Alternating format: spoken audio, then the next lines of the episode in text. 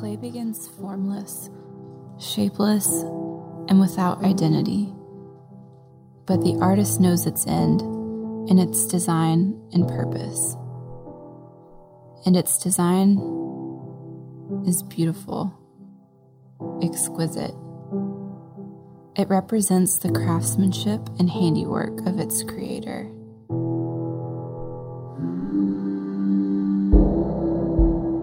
For this clay to be molded and shaped requires detail, time, and precision.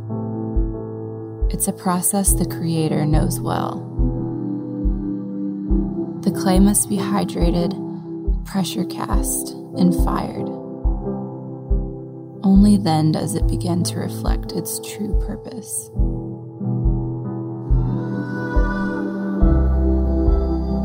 And how is this purpose realized time and time again? The artist looks at the clay and sees the completed work long before he begins. Taking what once seemed like nothing and making something unique, full of purpose and incomparable. Yet you, Lord, are our Father. We are the clay you are the potter. We are all the work of your hand. How are we doing? I was thinking this morning um, in God's word when he says, Don't give up meeting together. I wonder if he was thinking about the snowbanks of Minnesota in which my minivan is stuck this morning. Fun morning in Minnesota, right? We're glad that you're here. Let me pray for us as we begin. Father God, we thank you for your word to us. We thank you for its truth in our lives, and regardless of our circumstances, that we get to live into um, the reality of what you've given us the call to live out kingdom lives. And God, we pray that you would just use this church and the individuals in it to be shaped into people that are ready to do that work. God, invite us in. Remind us of who you are. But press into us your words of truth this morning. In your name we pray. Amen. Amen. Well, um, a few months ago, in the, month of November, my husband turned 40 years old. Um, and so for the past year, we have been thinking, like, what were we going to do to celebrate his 40th birthday? Um, what were we going to do to celebrate um, this important milestone? And over the past year, we had attended a couple of friends' birthday parties um, that were a little bit more fancy. And if you know my husband, like he just does not do fancy. And um, so we would leave those parties, and while they were great for our friends, he made me very aware that that was not for him. Um, so earlier this summer, I figured out the perfect plan. Um, the kids and I all knew, and we agreed together that there was one thing in my husband that brought out that inner child, but made the rest of us roll our eyes and hide in embarrassment. And that was roller skating. Um, my husband loves to roller skate. And so last November, we rented out a roller rink. We invited a bunch of friends. We ordered a whole bunch of Chris's favorite food, chocolate chip cookies, and we skated the night away. Um, we loved watching our friends and our family, some of whom had never been on roller skates before, figure out how to balance, how to move, and more importantly, like how to stop um, but luckily, roller rinks have that carpeted wall that you could just like run into in case you need to. Um, so it was a whole lot of fun. Um, I love that every time I told someone what we were going to do for his birthday, they were like, oh, that is so Chris. That is so Chris. Um, so I'd found someone on Etsy, that website for craft people to sell their goods, um, and ordered him this awesome t shirt. And a picture is going to pop up on the screen. It says on it, uh, birthday boy, 40 years, Chris, with the intention that he would wear that at his birthday party. And you usually, when you order something on Etsy, you don't have a lot of contact with the seller. But um, I ordered it, and then um, he called me. Chris would really appreciate it if you took that picture off the screen now. I mean, he's not here, but I think he'd appreciate it. Um, And the seller said, You know, I just want to confirm that you entered the wrong information. Um, you were meant to say Chris's fourth birthday, right? and I had to like repeat it back to him several times. No, it's 40, like four zero. Um, I had to repeat back several times to him. It's, in other words, it's not a kid's birthday party. This is what it's for. Um, These kind of birthdays are huge milestones. It's so much fun to be able to celebrate one another, to have these opportunities to celebrate each other. But as this morning we come to this text and we think about our spiritual lives and the way that God molds us and shapes us, there's a greater issue at stake than just growing another year older. There is a danger that as we grow older, we don't actually grow up. There's a danger that we can grow older, but we don't actually grow up. We don't grow into our faith. We don't grow to deeper levels of maturity.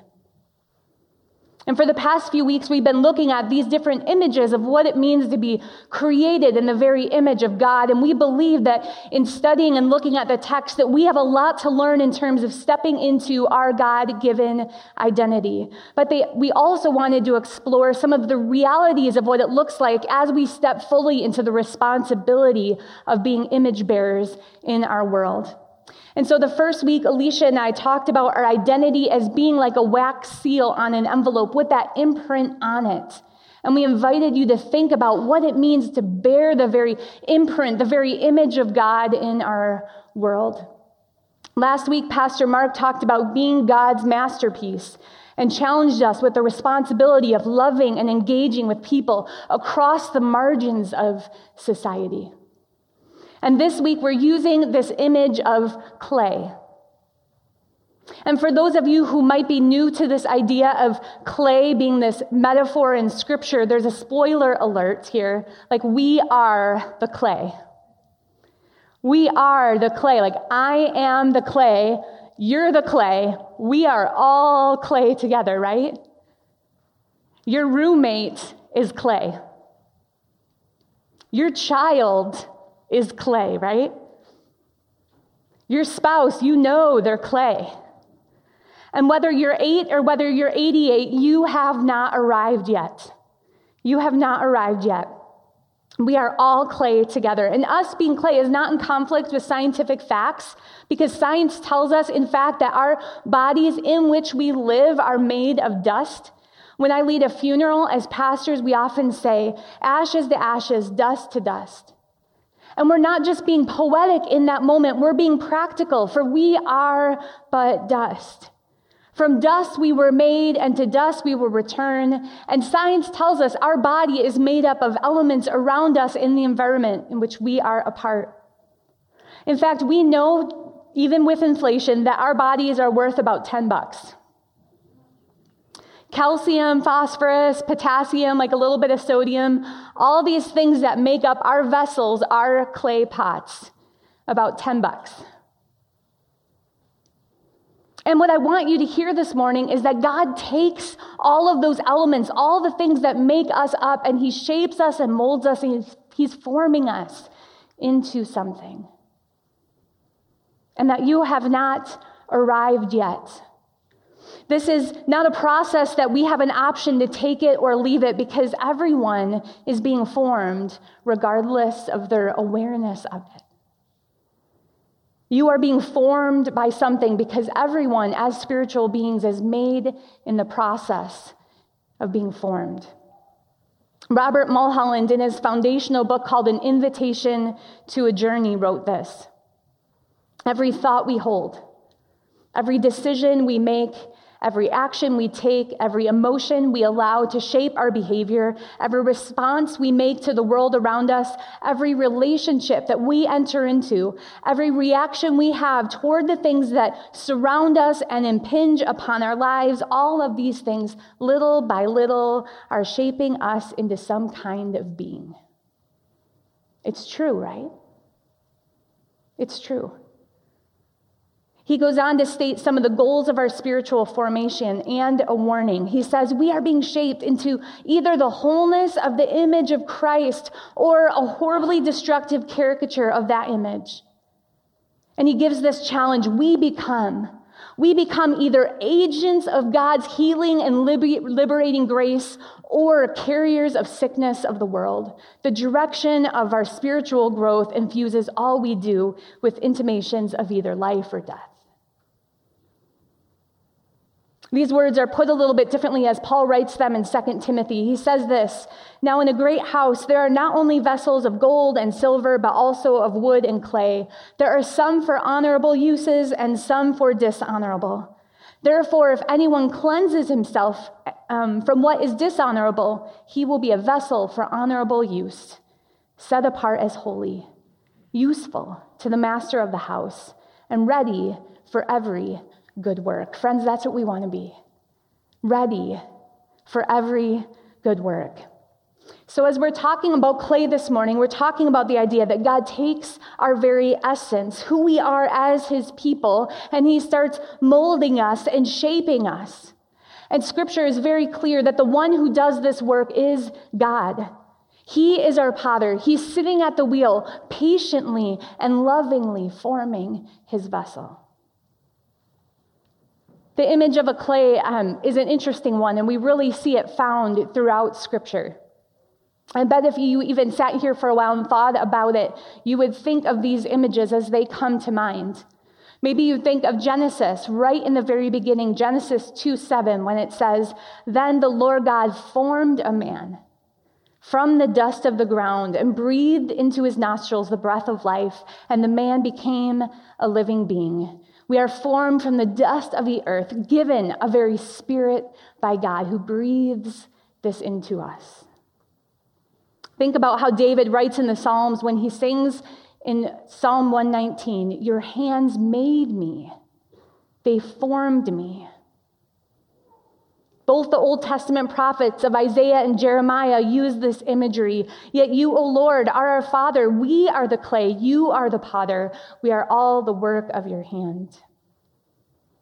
In the New Testament, Paul echoes this use of the clay metaphor and he writes, But who are you, a human being, to talk back to God? Shall what is formed say to the one who formed it, Why did you make me like this?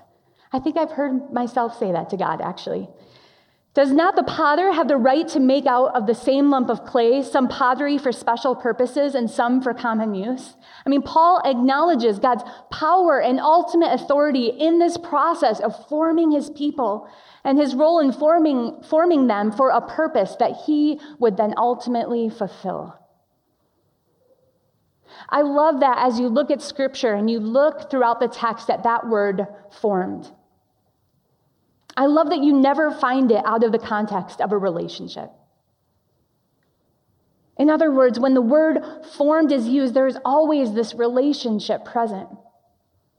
And God, in his relationship with us, he forms us. He is not separate from his creation. He is not far off and distant, but he is intimately at work in the forming of something new, something completely and uniquely you. Have you ever been to a pottery studio?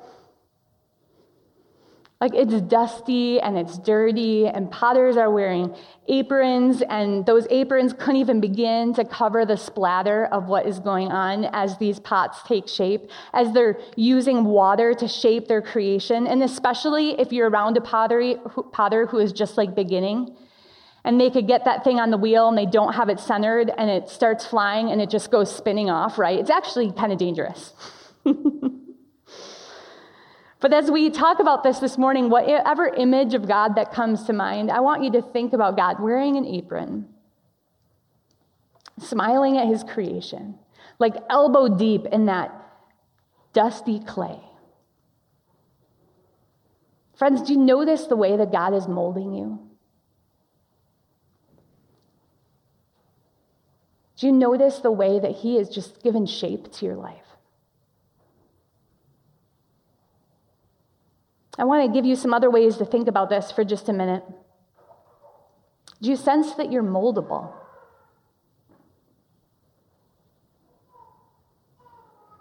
Are you different now than you were one year ago or five years ago? Do you embrace new teaching and find ways to apply it in your life? Do you accept feedback from loving sources? Do you seek to make changes? Do you have friends and family who speak truth into your life, or would your reaction to that truth cause them to think twice? Do you take risks in your life? To start new conversations, to open up your home to new people, to try something new? Or does the fear of the unknown keep you from action? Do you notice and learn from the events that happen in your life? And do you recognize the ways that those impact you? Does your prayer life involve more talking or listening? Friends, if we aren't paying attention, we won't know how God fully wants to use us. Because the shape of the pot determines its use. The shape of the pot determines its function. So the way that the potter is shaping us determines how he wants to use us. And I want to get into that more in just a minute. But there's one essential to this whole process that we haven't mentioned yet. We have the potter, we have the clay, and yet what does the potter need to mold that clay? What do they use? Water.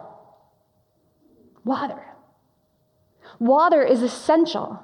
Like without water, the clay gets dried out. It can't be pressed, it can't be squeezed and shaped into something. Water on hands of the potter, it does the forming.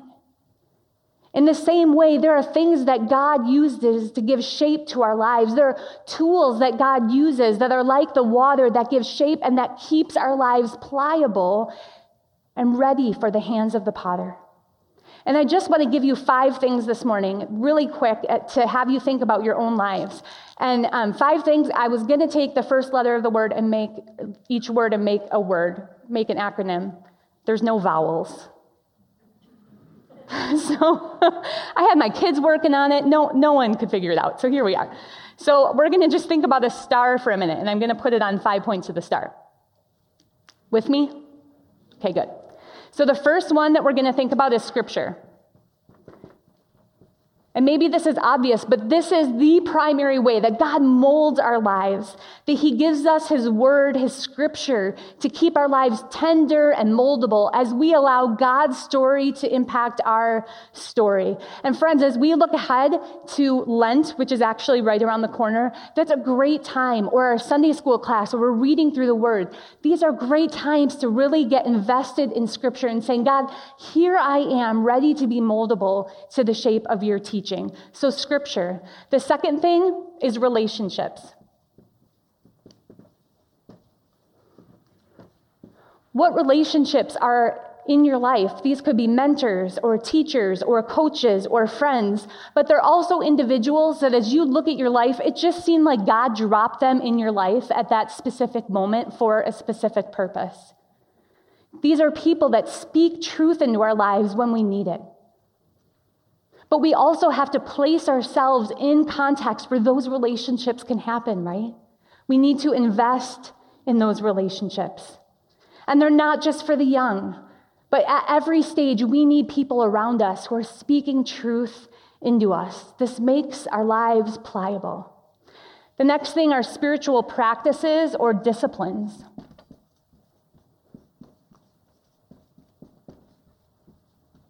Spiritual practices and disciplines. Every relationship that we have survives because it has rhythms in it. It has rhythms in it. Whether it's a friend that you always meet at the same coffee shop or a group of people that you grab a pickup game with at the gym, these relationships exist because they have a rhythm to them. And the same is true of our relationship with Jesus. We get to have rhythms in this relationship that give life and that breathe truth. These rhythms are things like fasting and prayer and solitude and journaling and giving and taking Sabbath and worship. These are things that keep us on the wheel of the potter. The next thing is ministry or like practical service. And I want to invite you for a minute to think about where you are giving of yourself. Where are you taking what you have and offering it to someone else? And here's the thing like, I can't judge that for you. I can't tell you what is service and what is not. I can only invite you to think about are you taking your time and your resources and your treasure and are you offering it to God for His use? This keeps us humble. This keeps us under the teaching of our good Father. And the last one is life experiences or circumstances.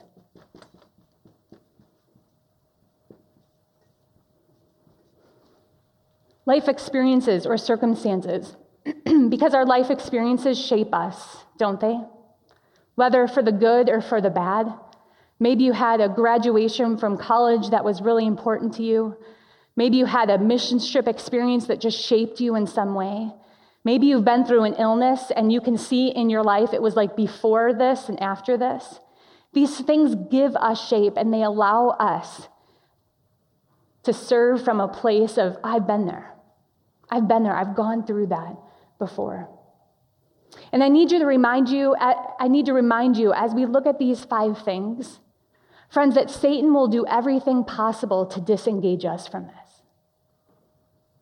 He will do everything possible to keep us from the water that keeps us pliable and keeps our lives taking shape.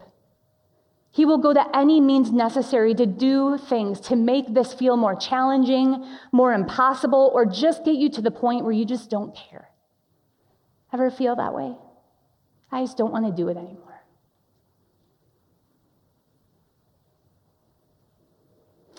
I know in my own life there are times where I see people who are following Jesus, and maybe they're just a little bit ahead of me in life, or maybe they're older than I am, and I am just drawn to Christ in them. I see what they're doing and I see what they're about, and I just think, I just want to be in their space. And so I just like hang out in their world or I follow them on social media just because I want to watch their life. And a lot of times it's because they have these five things going. And in my head, I think, Colleen, they're just someone who has had a whole lot of water. There's someone who has a whole lot of water.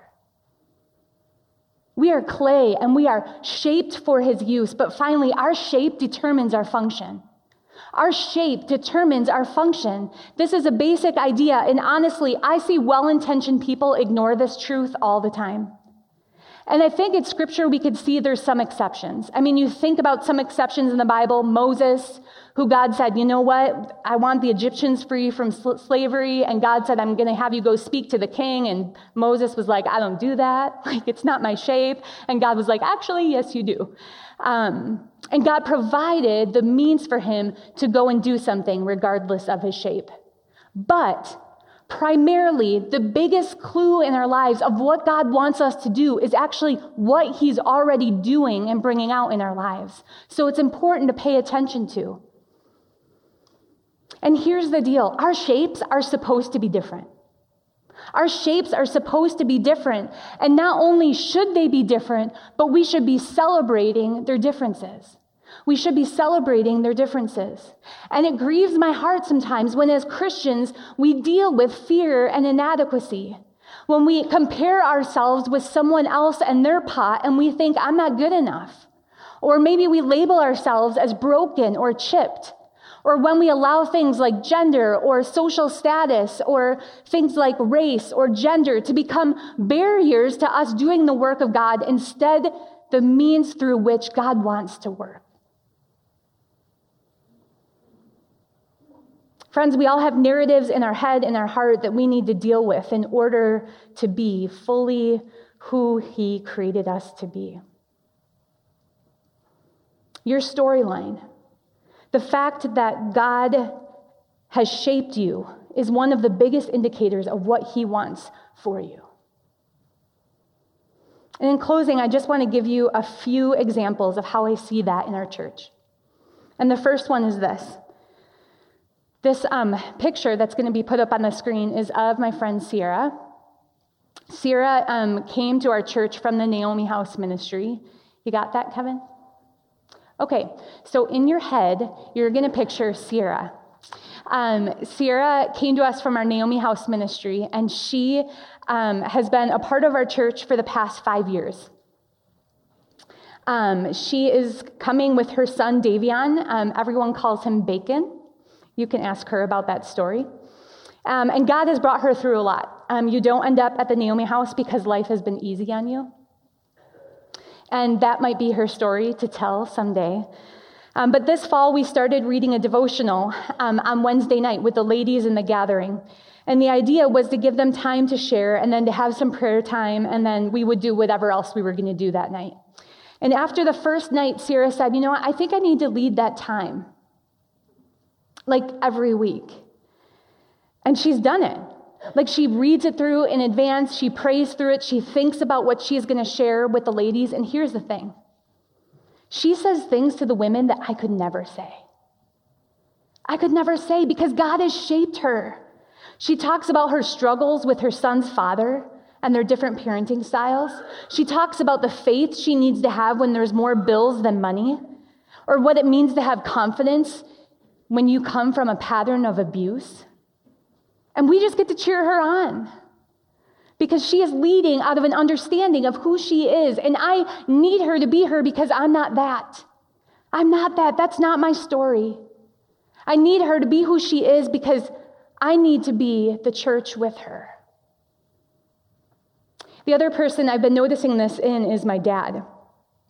Ever since um, my parents moved up from Chicago a number of years ago, they've been a part of our church. Um, they're actually down in Chicago this weekend, so I can talk about him. I actually texted him. I said, Is this okay? And he said, Yeah. Um, when my parents moved up, my dad started getting together with some of the guys that he had used to play football with at Bethel. And that group turned into a Bible study, and that Bible study has been meeting in my parents' home. And I know when they meet because my mom escapes to my house. Um, she shows up at my door, and it's like, all right, it's Bible study night. Here we go. And um, I called my dad late one night, and I've noticed that these guys, they're not just studying the word, like they're letting God shape them. And you've been in experiences where that feels different. And so I called my dad late one night and he said, Hey, like I just have a minute. We just finished Bible study and we found out one of the guys in the group is struggling with pornography. And he watches it on his iPad. So he invited us all to drive 25 minutes to his house so we can all stomp on his iPad. he was so excited. And if you know my dad, he's a large guy. And his friends are all large guys. And I said, I have a feeling this is going to be a very effective night for you. Like, you have been made for this moment. Like, get after it. And I couldn't do what his Bible study is doing and what they just did together and how they're holding their friends accountable because that's not me. And that's not you. And we just get to cheer them on. I see parents in our church who have had kids in the NICU or have gone through incredible loss, and you are finding ways to connect with other parents, and you have allowed your shape and your color to be a way that other people feel the presence of Jesus. I've had several people come up to me after our fall suicide awareness night and then our Break the Silence workshop. And one of our struggles, our students came up to me and said, You know what, God, use that information to allow me to help a friend. She took the business card and she stuck it in her phone case. And when her friend was struggling and at her lowest moment, she had that information in her card, in her phone. And I need her to do this because I'm not in high school. I don't know her people, but she does. She does. Friends, do you see how beautiful this is? The potential and the opportunity that is all around us is incredible. And you don't have to have it all together. You don't have to have a degree. You don't have to have a specific amount of money in the bank. You just have to be tender and pliable in the hands of a very, very good potter. Let's pray together. God, I thank you for your word this morning. I thank you for the truth of it. And yet, even as I say these words, I know in my own life and in my own heart the things that you are molding. And it's not easy, God. I feel the pressure, I feel the push. Father, make us moldable, make us pliable to your hand. And in those areas where maybe, God, we don't fully trust that you're good, would you change our heart? Would you work in us? to allow you, to allow ourselves to trust you more fully. We love you, God, and we thank you for your grace. We thank you for your truth. May it be evident in our shape today. In your name we pray. Amen.